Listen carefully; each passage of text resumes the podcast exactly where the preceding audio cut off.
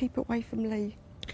Honestly, darling, he tells you one thing, and then behind your back, he tells housemates other things. And when he's in the diary room, he says that you get on his tits and you won't leave him alone. He's mugged you off, darling. Watching television. Hello, hello, hello, and welcome to a very special episode, a podcast where I get to curl up on the sofa and talk TV with some of my favourite people. Uh, as you'll hear in a moment, my very special guest this episode is Shaun Kitchener, who has chosen an episode of Desperate Housewives, episode 7 of series 3 of Desperate Housewives, which is called Bang, which I was able to watch over on Amazon Prime. Again, giving Jeff Bezos, I'm sure, some much needed cash. I had a really good time watching this with Shaun and a really great chat, uh, and, and you'll hear that in a moment. But I thought it might be nice to use this little space at the start of the podcast to share some of the things that I'm watching at the minute, um, and, and that uh, this week includes Midnight Mass, which is the new Mike Flanagan series on Netflix. Uh, a new kind of uh, horror series from Mike Flanagan, who wrote and directed or, or, kind of show show ran um, The Haunting of Hill House and The Haunting of Bly Manor. Uh, Midnight Mass, I would say, is a little bit of a of a slower burn than those previous shows, and and dealing with some slightly different themes, although it's still in that sort of horror space. Um, this time dealing a little bit more with supernatural horror rather than ghosts and hauntings. Like uh, like I said, it's a real slow burn, but definitely worth a watch. And things really, really kick off in this show. It's a show that loves a monologue. It loves to have somebody sitting on the sofa talking about something for a long, long time. But in the last two episodes, that kind of really uh, comes to a head, and and it sort of goes slightly bonkers into a really interesting uh, place. It's a, a show that rewards patience and delayed gratification, I would say. But I really, really enjoyed it. Some great performances as well from from the sort of stable of Mike Flanagan.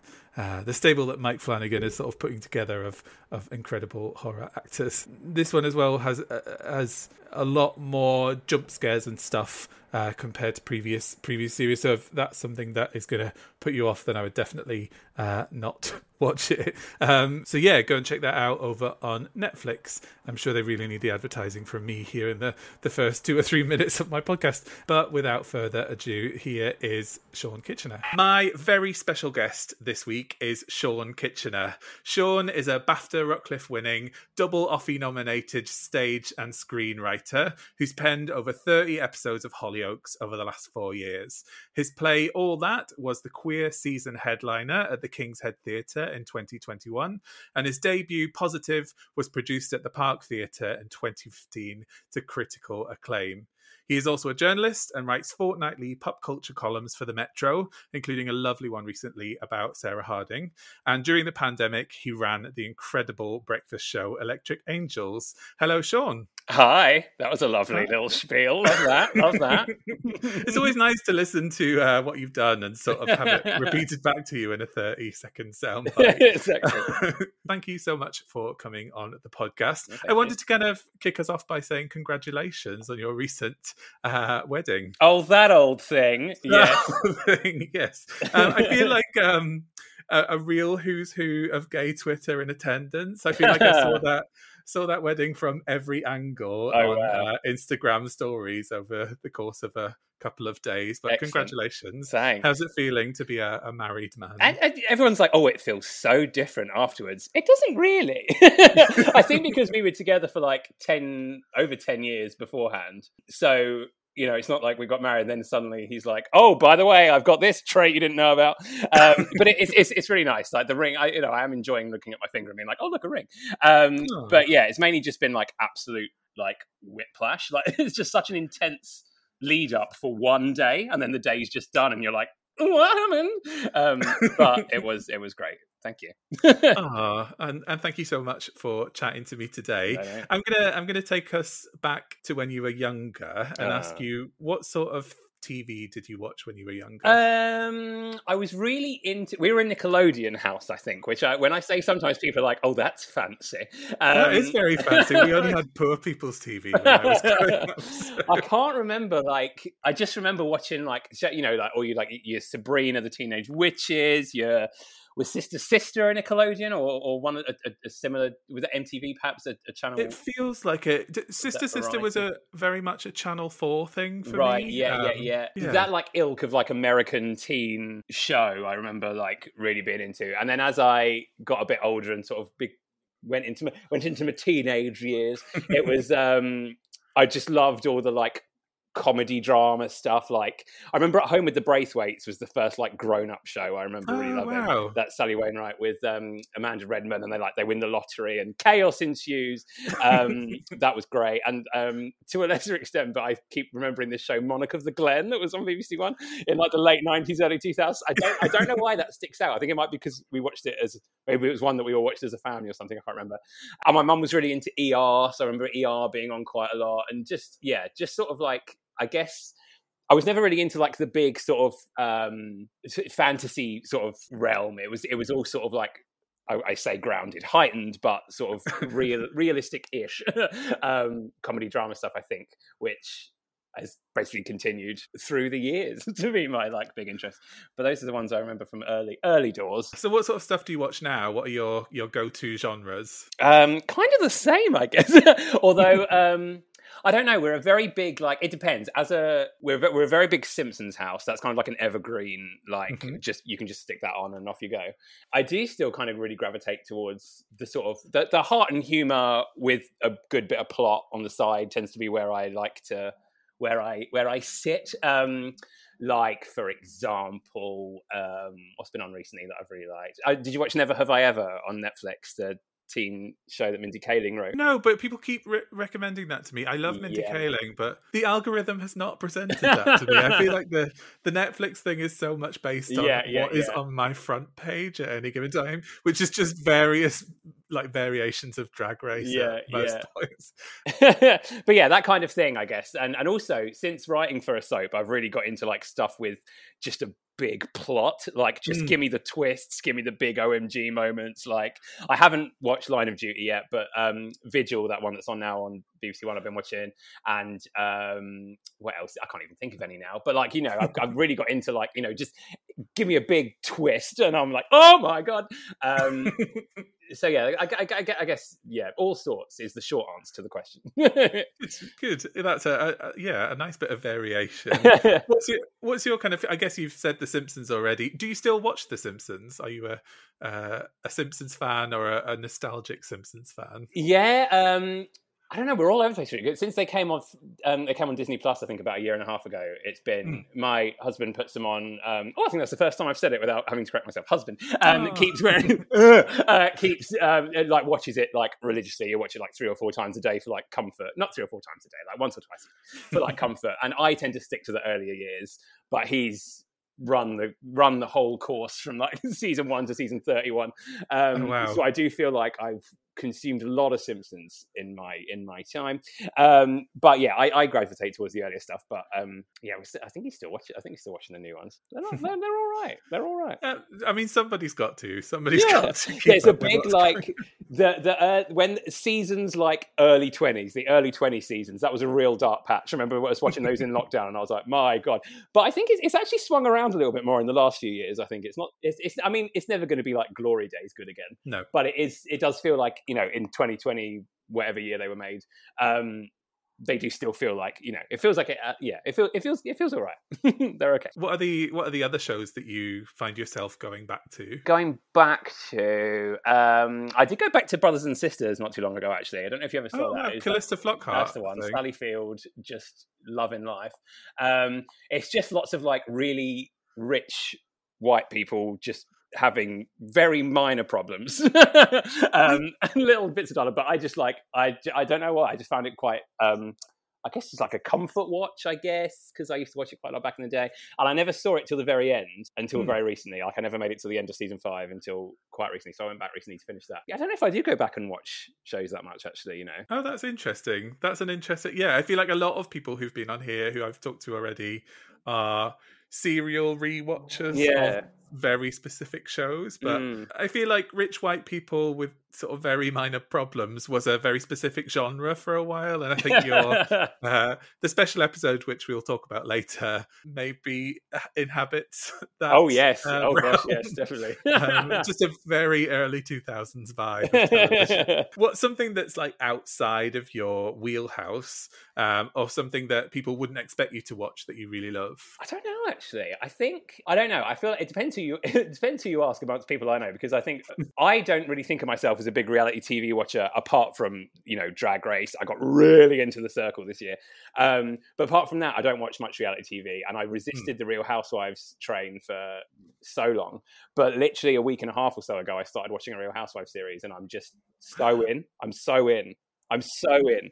Which Um, one are you watching? I'm on Salt Lake City because I saw the clip on Twitter of the first bit of season two, and I've heard such good things Yeah. about Salt Lake City. basically season two. I think between seasons one and two, I might be wrong here. Any diehard fans of the franchise might be like, "That's not correct." But from what my understanding is, between season one and two, one of them had some like big legal troubles, like as in was arrested. But then it turns out that there was actually a camera crew there for some of when that happened. So the Oh beginning of season two is like everyone being like, is is her basically doing a run? And everyone like, where's she going? And then an hour later, it's like Jen's been arrested, and you're like, what the hell? So I then went back and watched season one, and it's just so it's so messy and so chaotic, but also I just I just I'm so in. I'm so I'm absolutely sold. I really want to go Yeah. watch it now. That's going to be what I watch tonight. I took out a Hayu subscription and everything. I've financially got skin in the game. Have you seen any of the Real Housewives? As is, is. I have only ever watched. Um, it, it feels like one of those things that people would expect me to watch, Yeah. but the only one I've ever watched is Real Housewives of Melbourne. Oh right, right, right. um, which is so specifically tailored to my interests. Great. Um, one of them, basically, one of them is a psychic, and in episode one of series one, I think it's like um, somebody's husband is cheating on her, and like the whole first half of the season is based around like whose husband is cheating on her oh my god, because a psychic has told them. It's great. brilliant and bonkers. And then the second half of series one is based around whether whether or not Gina called somebody a cunt. Uh, she called you the c word. oh my god! Sorry, an awful Australian accent there. I all right. I mean, I, you know, I'm probably not the, I'm probably not the best, but oh god, that sounds great. I did hear that, like the thing with the draw with Salt Lake City, that a few actual Real Housewives sort of stands have told me is that that's the one where the problems are genuinely like mighty. Like in some of the other franchises, it's like you both wore the same dress to the party, but in this one, it's like. Oh, I can't think of any examples now, but the stake, you know, everyone's genuinely like, "Ah!" like all the time, I and think, it's I think yeah. going to prison is quite a big. that's story. quite a, that's quite a big one, isn't it? That's quite that's not that's not a tiny Yeah. one. Um, but yeah, it's it's it's great. And I even caught myself the other night. I like YouTube's one of the housewives particular who I quite liked, and she was on Trixie Mattel's YouTube channel the other day. So I just spent Oh, 15 wow. minutes watching that.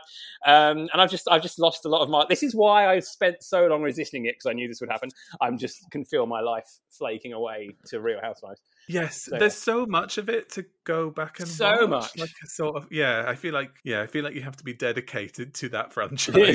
yeah. um, and I just don't know if I've got the hours to put in. no, I'm not. I don't think I can start another one after Salt Lake City. I think it's, it's not safe. Um, what's an iconic TV moment you go back to again and again? Ooh, I feel like there's probably a few drag race moments, I guess, isn't there? Like, um, Hmm. uh, like specific lip syncs, perhaps. I tell you what, I was thinking of actually is did you watch the Celebrity Big Brother with Lee Ryan in a few years ago? I there's did. there's that moment because he had that big thing where there was his um, one was Casey Batchelor. I can't remember who the other person was. Was it Jasmine? So uh, long story short, he was basically in the middle of this love triangle, and then they had this challenge where like the clock would stop and they would all have to free. There was a clock in the living room. Whenever that chimed or stopped or something, they all had to freeze, and then someone from an outside the outside world would come in and talk to them, but they couldn't move. They had to stay frozen. And there Oh, was one moment where Casey Batchelor's mum came in and went and sat next to Casey, and obviously none of them could react. And Lee is in the kitchen; none of them are allowed to move. And she's like, "He is mugging you off, darling. He Oh. goes into the diary room. He tells you one thing, then he goes into the diary room and says you're getting on his tits, and it's so." Good because I, remember as an audience member, you're like, "He's been busted! Go Casey's mum!" And I will never get tired of watching that scene because because she's she's just she comes in in a nice coat and a nice hair. she had her hair done, and she's like, "He is mugging you off, my girl," or something like that, and it's it's just so good. That's that. I could watch that. I, I would like that. pl- I'd like it on record that I like that played at my funeral. I just like to put Oh, that wow. Um, it's just great. There's so much from Celebrity Big Brother, I think, that is in that space that's like I think Big Brother was such a good show for a long time. And I did I do genuinely think that it was good because it was just a bunch of people in a house. Oh yeah, definitely. But once you get to Celebrity Big Brother and there's like fucking talking trees in the garden, and, like enchanted chest of drawers in the bathroom and things, and like, and it's just pure chaotic reality TV drama. But you'll never, they'll never beat David's Dead. The, the Oh. David guest, um, Angie Bowie being told that David Bowie Yeah. is. Uh, has died, and New York, uh, Tiffany New York Yeah. Pollard, thinking she meant David Gest, who was a housemate at the time. Just Shakespearean. I would like, you know, there's um, is it Jack Thorne who writes all these dramas about like real, real Mm. events, or I would like him to do one about the control room or the gallery at, when that was happening. Him or um, what's his name, James Graham, who wrote Quiz. Basically, I need one of these writers who's really good at doing like really like current, like uh, you know, important political moments to write one about what was happening backstage while that was happening, because I just would love to. I would love to see it. it was just Yes. so good, wasn't it? Like It's you brilliant. couldn't write it. It was so You good. couldn't. Oh, and that Um, moment where Danniella Westbrook, someone actually says out loud, "No, David Bowie," and Danniella Westbrook goes, "Oh." it's like, oh, oh dear, oh no, oh, see what's Oh. happened here. it's so good. So you say that you're you don't uh, consider yourself a reality TV. And person. here we I are. definitely. Um, uh, from your social media presence, anyway, I think of you as somebody who appreciates a good reality TV moment. Oh, 100 percent. What are you watching right now? What's my poison? Um, I tell you what, we've actually just started watching for the first time. Is Golden Girls. Never seen it all the way. I've, I've seen the odd moment, but I've never actually seen it. And it's since it came on Disney Plus, I think a few months ago. Um, Yes. been going back through that. We still, I think we've just finished season one, so we're not that far along. But I'd never properly seen it before, and it's just it feels like oh, there are there are the odd episode that you're like, oh, this hasn't aged well. But generally speaking, compared to a lot of comedies from like not anywhere near as long ago, I feel like it's aged quite well. Generally, um, yes, I would agree. I would agree. it's it's it's it's very funny, and I do I love all of them dearly. Yeah. Which one are you? See, I like to think in my head I'm quite Dorothy, but then I don't know if I present Dorothy. Do you know what I mean? Like I feel like Mm. quite like um I don't know. I feel like it, I feel like in, in like public settings I'm probably a bit too boring to be any of them. I think Oh, no. Like, the lady like- who watches at home. yeah, yeah, yeah, yeah, yeah, definitely. Um, so I don't know. What about you? I'm d- I'm definitely a Dorothy. Yeah, like, yeah. Mean old sucker. who's actually quite sweet on the inside. Yeah, yeah. Um, yeah. No, I love that show. I feel like we didn't. I don't know if we got um, Golden Girls in the UK in any in any great way because I feel like a lot of people rediscover that show Mhm. after the fact. Yeah, yeah. Um, but yeah, it's been nice to see people get into it now that it's on Disney Plus, the original Disney princesses. Um, yeah, definitely. so, is there anything else that you're watching at the minute that you? Um, what have I? What am I watching? I was working my way through the West Wing actually, but I've just taken a, a brief hiatus because there's a lot of episodes in the season. I was like, I need to, I need to just step away for a little bit. Um, what am I on at the minute? I've started that. What's that one on? Again, Disney Plus. I'm not being paid. Um, with um, Selena Gomez and Steve Martin and Martin Short. Is it what? Only Murders in the Building. Only Murders in the Building, which Um, I've not seen. I not seen any of that, and I don't know anything about it other than that gay people on Twitter are watching it. yeah so- yeah yeah. It hasn't properly like hooked me yet but i'm only a couple of episodes in and it's basically it's these three basically lonely new yorkers who live in the same apartment block and they're all obsessed with real life murder podcasts and then a murder happens in their building and they're like oh my god! Um, so they basically set about trying to solve it themselves for a podcast.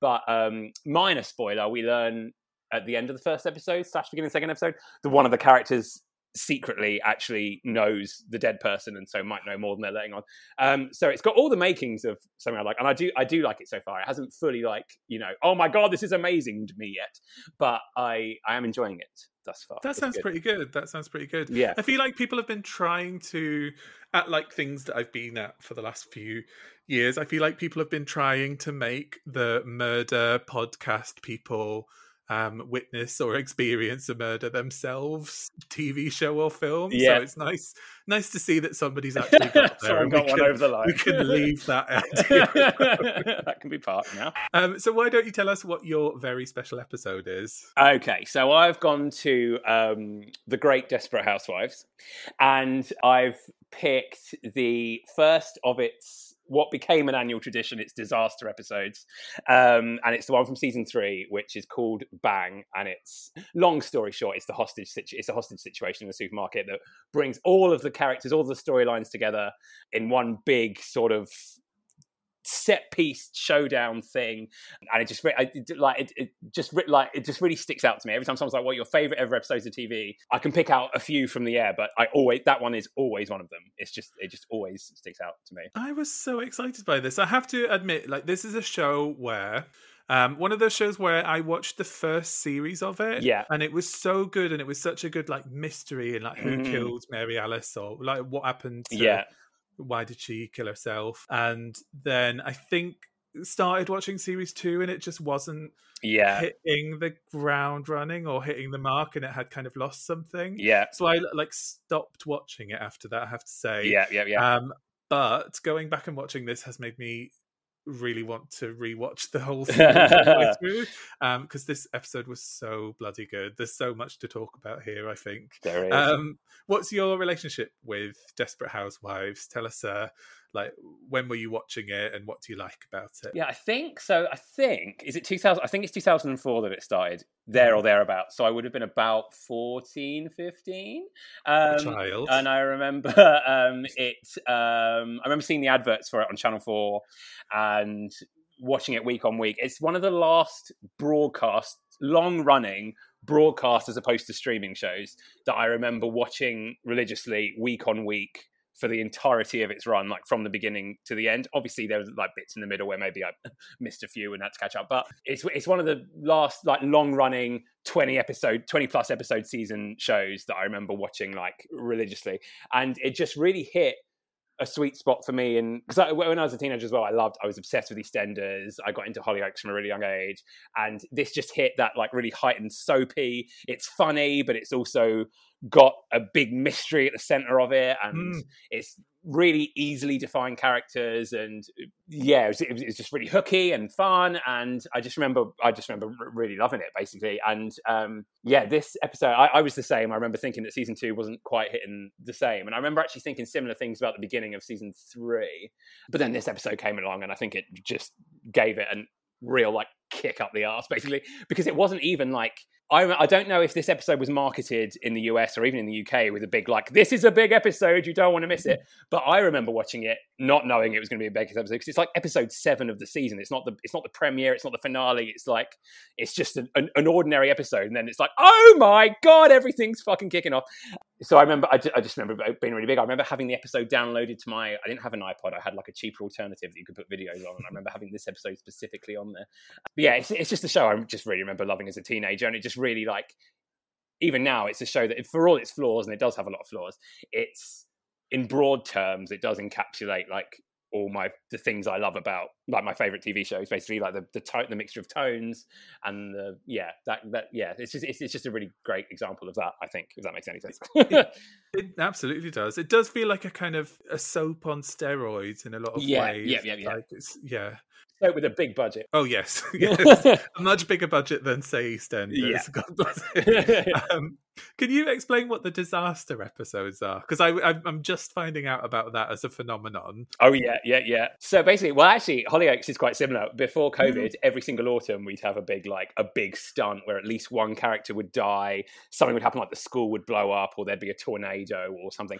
Desperate Housewives was basically the same. In season three, I think the original creator or one of the original exec producers or someone basically came back after stepping back in episode in season two. He came back in season three, did this big showdown episode, and then I think they looked at that and were like, "We should do this."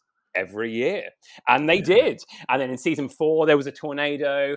I can't remember what the se- what what the order was, but there was at some point there was a stampede. At some point there was a plane crash. Oh my gosh, a stampede! Yeah, what? it was like a crowd, and then there was actually was that a disaster episode? I don't remember. After season five, it all just starts to kind of merge into something like that. But the, yeah, there was a big sort of catastrophe that would basically it would bring in all the characters from all their different stories intertwine them give them something massive to deal with maybe kill a couple of them off and then not only would that be a big shocking edge of your seat thing to watch in the moment but it would also open up a whole load of aftermath story for the next few episodes going forward so it's um yeah, the disaster episode phenomenon was born here. None of them were ever as good as this one. The tornado in season four was good. There's a moment where um, Lynette kind of emerges from the rubble, sees the building that her husband and kids are in flattened, and basically screams. And it's like, oh my god, Lynette's family. That's a good moment. But generally speaking, this this hostage situation episode is the the original and the best. I think. I was watching this and I was reminded of how much I like Lynette, but do not care for Lynette's family. So Yeah. I think I just quite like that tornado yeah, you won't like what happens next. Do we need any context before we go into this episode? I feel like I need some, so I can ask you questions. Yeah, I'll, I'll throw I'll throw a lot at you, and then you can just you know so, to take what you will. So basically, um, long story, long. So all of the four main housewives have basically got their own A stories bubbling away. So Susan, who's played by Teri Hatcher, um, her long term partner, basically her big love interest throughout the whole series is Mike. This plumber, but he's in a coma at the moment, which isn't very convenient for her. So she's getting with this guy called Ian, who is like Downton Abbey, the person. He's oh like, Oh, he's like, him. He's not good. there is one episode either before or after this one where his parents come in and they are like, "Oh, darling, will you come back to England?" And he's got a butler who's like exactly how you'd imagine a oh butler Oh in an American. So she- basically, she's got a romance with him on the go, but she's a bit tentative because Mike's in a coma. Um, going into this episode, they've arranged to go on a weekend to Paris, I think, but she doesn't know that her daughter Julie is hanging out with Austin, who is the nephew of Edie, who is another housewife who is basically Susan's arch nemesis. Whereas Julie is really put together and mature. Austin is like, you know, goes around topless, sipping cans of beer, that kind of thing. So Susan doesn't currently know that those two are hanging out. the least convincing bad boy. In, Yes. in, Not at all. You could just tell, like, the gays in the casting department were like, yeah, he'll do. He looks nice. He's. He's got nice Take your top off. curtains, hair, he'll do. So that story's on the go. You've got Lynette, who is clashing with the mother of. Basically, a, a few episodes ago, her husband Tom's child from a previous relationship came back on the scene with her mum, and Lynette and the mum are not getting on at all. It's a real like. Um, she's played amazingly by the actress, but on paper, Mm. the character is like you've got all these wealthy privileged women and she's like the working class hussy like can't be trusted is it you know basically a stereotypical She's sort of a, a, unreliable a stripper, right? Yes, Or yes, yes. Yes. Um, Exotic dancer. That's right. Um, but she's played so well. But anyway, so they're really clashing. And the episode before this one, I think she, um, Nora, put the moves on Lynette's husband, Tom. So Lynette stormed around her house and was like, You stay away from my family or I will kill you. Do you understand? Um, so that's basically that's where they're at. Um, Gabrielle, who is Eva Longoria's character, she's in the process of divorcing her husband, Carlos. But I think, if I remember rightly, in the episode before, she learned that he was about to come into loads of money. So Gabby, being Gabby, thought it would be fun if she could stall the divorce for a bit. And then when Carlos comes into all this money, she could divorce him then and get half of that. So she basically seduced him in the last episode. But I think either she doesn't know that he's on to her or the whole thing is a ruse to trick her. I can't remember which way. But anyway, basically that's happening. And then what's the other one? Oh, yes. The big central mystery to this whole series, this whole season, sorry, is um, around Bree, who's sort of the, the Stepford wife, the closest any of them come to the Stepford wife archetype. She's got a new husband called Orson, but the big mystery is like, who is Orson Because we know something shady happened with his first wife. Um, we've seen flashbacks where she tried to leave him and then disappeared forever. So we're like, oh, what happened to her? Um, and then a couple of episodes ago, the amazing Laurie Metcalf appeared in a guest role, and she is pivotal to this episode. She's so good. So, I think she was. Emmy nominated for this episode, but she um, she appeared a couple of episodes ago. She is a good friend of Orson's disappeared first wife, and basically said to Bree like, "You need to be careful of him. He's a wife killer. He beat up his wife." Da, da, da. Bree told her to go and do one. She didn't want to hear it. But then in the previous episode, Carolyn showed her a police report that Alma, the first wife, had filed pictures of her looking all bloodied and bruised. And I think we see we see in Bree's eyes the first moment of like, oh crap, maybe Orson actually is a bad guy. So that's where they all are coming into this episode. there's Yeah. this thing where it's soapy and there's so many stories. It's like, ah! um, so yeah, it's a hard one to just dive straight into. I can imagine. Did you manage to follow it all? Okay. you know what you know what I did? I think I think most things I picked up quite quickly, and Yeah. I think that's what I'm kind of realizing is part of the beauty of this. Because I think for the first half, um, without spoiling what it's about, we'll talk about that in a minute. Yeah. But for the first half, they're very much keeping all of these plates spinning yeah. and getting all of these characters into the same place at Yeah, the same yeah. time, and it is done so masterfully in this that it's yeah, it's very impressive. Yeah, and, yeah. yeah, and and just like delightful to watch. Mm, it's a lot. So, speaking of this episode, can you give us a, a sort of sixty second Oh, Christ. Okay, so start the clock. Um, so at the very beginning, we see um, Alma, who's uh, no, not Alma. What's her name? Carolyn, who's Laurie Metcalf. I just keep thinking of her as Laurie Metcalf. Um, she, we see her storming into this supermarket with a gun. She confronts her husband. I know you've been cheating. Bang, bang, bang.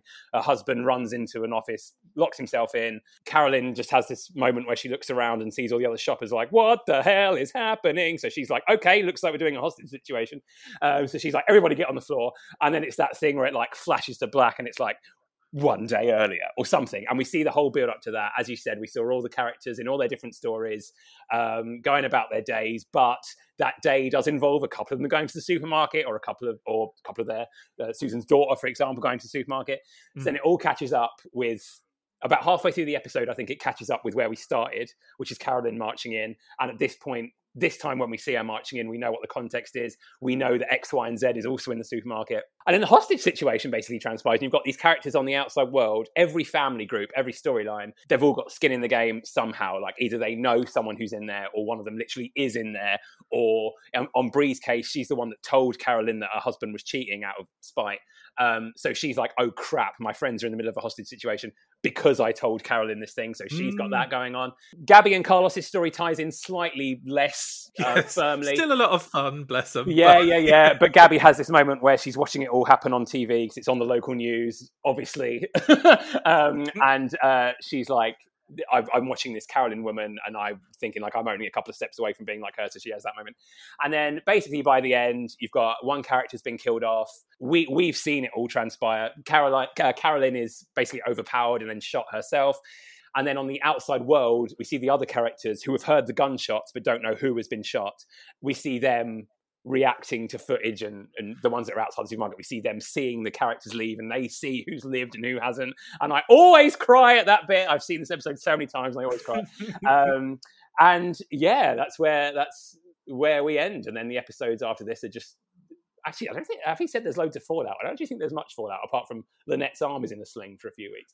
But um, but yeah, that's basically that's I mean that was definitely more than sixty seconds, but that's you know the, the Only slightly, Yeah. actually. Was... I mean, yeah, I, I say a 60 second synopsis and then have never actually timed anyone just basically don't hang about.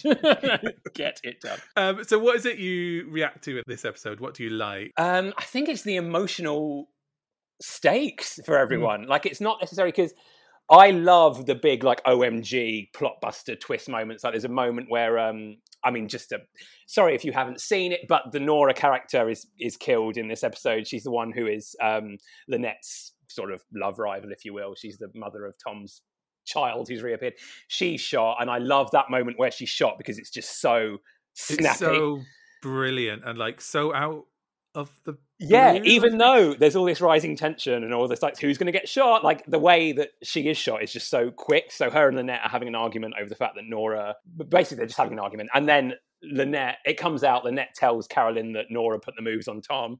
And Carolyn's like, oh, why don't you say so? Bang. And then that's it. Nora's gone. And like, oh Oh, my gosh. God. Um, so I love that aspects of it, the big twisty turning moments. But I also just love the I just love the emotional, like when the music's like swelling and you've got Bree watching the TV and her eyes like obviously she's being shot from the neck up throughout the season because she's pregnant, but you can just see her like eyes like, oh my god, and the bit where they all come out the supermarket and Tom rushes over to Lynette, even though I hate Tom, I'm still like love that bit. But it's the it's the emotional stakes as well as the actual it's it's it's, it's both things combined, which I think is why I love it. When you see a couple of these big disaster episodes, not necessarily just with Desperate Housewives, but across TV generally, where you have big disasters, it's like, oh god, that's exciting in the moment, but it's not necessarily like doesn't necessarily pack an emotional punch as well, even if characters do get killed off. Um, but in this one, I don't know. I really, I just really felt it emotionally. I, no, I absolutely agree because I mean I haven't obviously haven't seen the series since series one, but Yeah. yeah, there is actual emotional stakes here, and they do this very interesting thing where I think they're balancing the very particular sort of peculiar tone of Desperate Yeah, yeah. Housewives with these are real people.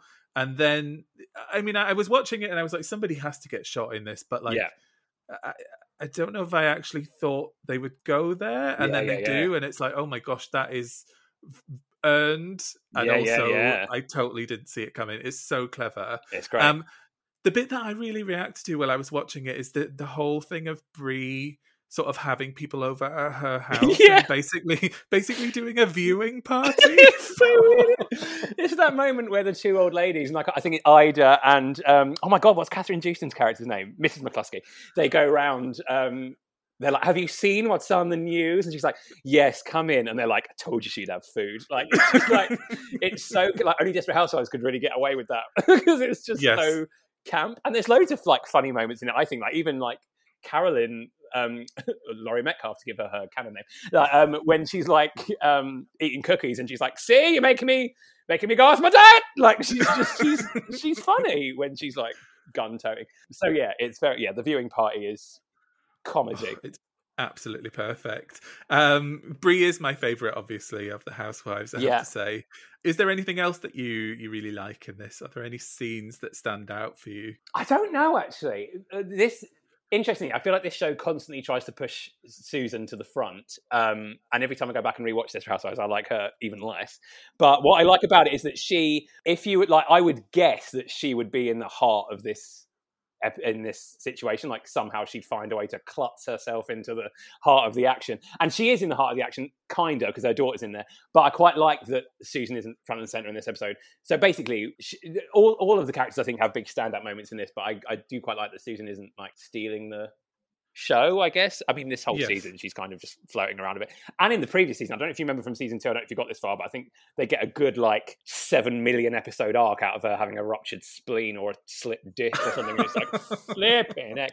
But specific moments, I love Gabrielle. You can always just count on Eva Longoria to deliver a punchline, and she does a couple of times. There's a bit where in the first half of the episode where they're in that um, alimony or whatever it's called, divorce settlement meeting, um, and she goes, um, "Gabrielle, do you have anything do you want to say?" And she's like, "I do have a few thoughts," and it just cuts to her being dragged away, kicking and screaming. I just love that. and she's got she's got lovely hair this season as well. Lovely shades her hair is She this season. does have great. great I did notice that. I I really love that scene with Gabrielle and Carlos when they're in the house. So she's getting the house and he's getting everything. Yeah, in it. yeah, yeah, So she just starts smashing everything up. yeah. Great. and then he's knocking through the walls with a hammer and it's just like it's good stupid soapy way of doing what could be quite a boring argument Yeah, yeah, yeah. boring just smash everything up. And then when Mrs. McCluskey comes and knocks on the door, it's like, turn your TV on. She's like, it's kind of on the fritz at the moment. you got here a few minutes ago. Um, yeah, she's great. Uh, yeah, that character I think has the biggest development over the course of the whole season. Uh, uh, not season, the whole series, I think. And she is really good in it. I think Eva Longoria, she's i feel like she's got the most room to grow as well. oh well yeah, like definitely. A lot of them i think they go into series one with all of this big stuff Yeah, yeah, yeah. to them and then she's probably got the most room to have stuff happen at her is there anything you don't like in this episode no individual moment sticks out really. I guess you just got the whole, as I said, as we, as we mentioned at the beginning of this point, just the, the problem that Desperate Housewives has throughout, and a lot of shows of this era have throughout, is they are very like white cast wise. Like Mm. everyone, like, but you know, they've got sort of that one Latina household, and just think like, well, that's it. We've done our service to minority population as a whole. Um, Am I remembering right that they in in the second series there's a black family? yes, Alfre Woodard is the matriarch, which is just amazing casting. It's just a shame they. They gave should just go away. bad character. Um, yeah, yeah, yeah. Her whole thing, yeah. She just they, she moves away at the end of season two, which is a, which is a real shame because obviously she is such a great actress, but her character, I don't know, she got lumbered with quite a dry mystery that Mm. didn't really let her do much. um, that that yeah that whole mystery was its portrayal of mental health and its portrayal of various different aspects. I don't think would stand up too well today. It's not the. Mm. It's not. You know. There's. this isn't a justification, but there's there's worse. Um, but um, but just, just in general, I feel like they, that was that was a wasted bit of that was a wasted opportunity they had having her in the cast. I think because she's so good. I um is this a show I I don't I feel like I don't sort of keep track of it enough, but is this a show that people talk about reviving or rebooting or Um, I think it has a mention. Like every time one of them is on a chat show, it gets mentioned. Um, Mm. I know none of them talk to Teri Hatcher. um, Oh, wow. And I know Nicolette Sheridan obviously ended on quite left on quite bad terms with. I don't know about the rest of the cast specifically, but I know she left on quite bad terms with Marc Cherry, the creator. she's Edie, right? Yeah. Oh, actually, no, she did get killed off in season five. So even if they did bring it Yeah. back, that's that's that's She not could be the Mary Alice. yeah, yeah, she's good. Um, yeah, I feel like they do, but I don't know if I don't. I can't remember if any of them really have. I think they're all a bit like, well, if the stories are good enough, but I don't know if Felicity Huffman is really in a place right now where she can be like, here's my new glossy project. Um, so I don't know. It did. It, it I, I did watch it until the end. I didn't ever sort of zoom out, uh, sort of switch off completely. But it wasn't the the last few seasons weren't weren't great. so I don't know if it came back, it would have to be after being given a real like you know real kick up the backside. I think. I think we probably need to talk about all the stuff that happens at the end. Uh, um, yes. That's a good um because I think that thing. So I, I going into this, I didn't know much about it, and I was kind of reading about the episode and saw that Felicity Huffman um put herself forward for an Emmy for this episode. Oh, yeah. I don't I don't think she won. Um, she won the Emmy for the pilot, but not for this episode. oh yeah, Um, yeah, and I was yeah. kind of like, when I was watching it, I was kind of like, why? Like, surely it would be um, Laurie Metcalf. Um, I was like, surely it would be her that would get the Emmy for this. But Yeah. then all of that stuff at the end with Lynette's whole everybody has pain sort of. yeah. We all have pain. Yeah. Yeah. like, I mean, truly, two women screaming at each other is my favorite kind yeah. of Oh, TV. absolutely. Great. Um, yeah, I think. Yeah, I did. Yeah, I remember reading that she submitted this episode. I think um, Laurie Metcalf was nominated for guest in the guest actress Ah, in a comedy yes. series for this episode. I don't think she won. I don't think she won. But yeah, yeah, I think um, I'm just on. The, I'm just on this episode's Wikipedia page now. um, Matt Roth also chose this episode for consideration. Who's Matt Roth? He went for guest actor. Um, oh, he's the new neighbor who they briefly approach, Yeah, and he's in the this for, like, supermarket. Um, he becomes in spoiler alert in the next couple of episodes. He is a suspected paedophile, so I don't know why he didn't pick one of those episodes. Um, but Brenda Strong also submitted this episode for consideration um, for outstanding voiceover. I mean, her voiceovers are pretty. God love her; they're pretty much the same in any episode. So she could just what do you make of all the Mary Alice stuff? Like the like, because Lynette is dreaming about Mary Alice. yeah, she sort of pops up as a maybe a ghost in the hospital. yeah. I the can't remember if Uh, this is. I definitely remember reading. This is her only because um, Mary Alice does appear in flashback form every now and again. Mm. Obviously, she does appear in series one quite heavily in flashbacks, but from then on, she's only in it sporadically. I think this is her only in person appearance this season. But I hmm. can't remember if there's any particular reason leading into this episode or even going out of this episode why she's there. I don't know if it's just like a just uh, just because this is a special episode. I don't know if there's if that's why she's she's there. But I do love in the dream sequence that Lynette is just talking like a little bit lower, like "Let me help you," like doing like her dream voice. I just love that for her. Oh, Um, so good. but yeah, I don't I don't know why it's there, but it but it is. and it's like the, you couldn't have helped me. Go and enjoy your life or whatever she says. Um, yeah. I I'm quite impressed that they kept her around for the whole because she's there. Like, Yeah, the Mary Alice voiceovers are there until the last episode. yeah, right? yeah, yeah, yeah. I think that's a very impressive feat of television. Yeah, it is, isn't it? And it's like there's Um, not really like much, not much reason for her to be. I mean, if it's going to be anyone, it may as well be her. But I guess at the end of the first season, they were like, well, who else are we going to have? We've got a narrator now. Um, Um, is there anything that you, anything we haven't mentioned about the episode that you want to talk about? Is there, are there any sort of themes that resonate with you? What makes this a, a special episode for you? Um, I think just as I- as, as I said, I, I love these episodes where there are these big stunt moments and big set piece moments. I love it.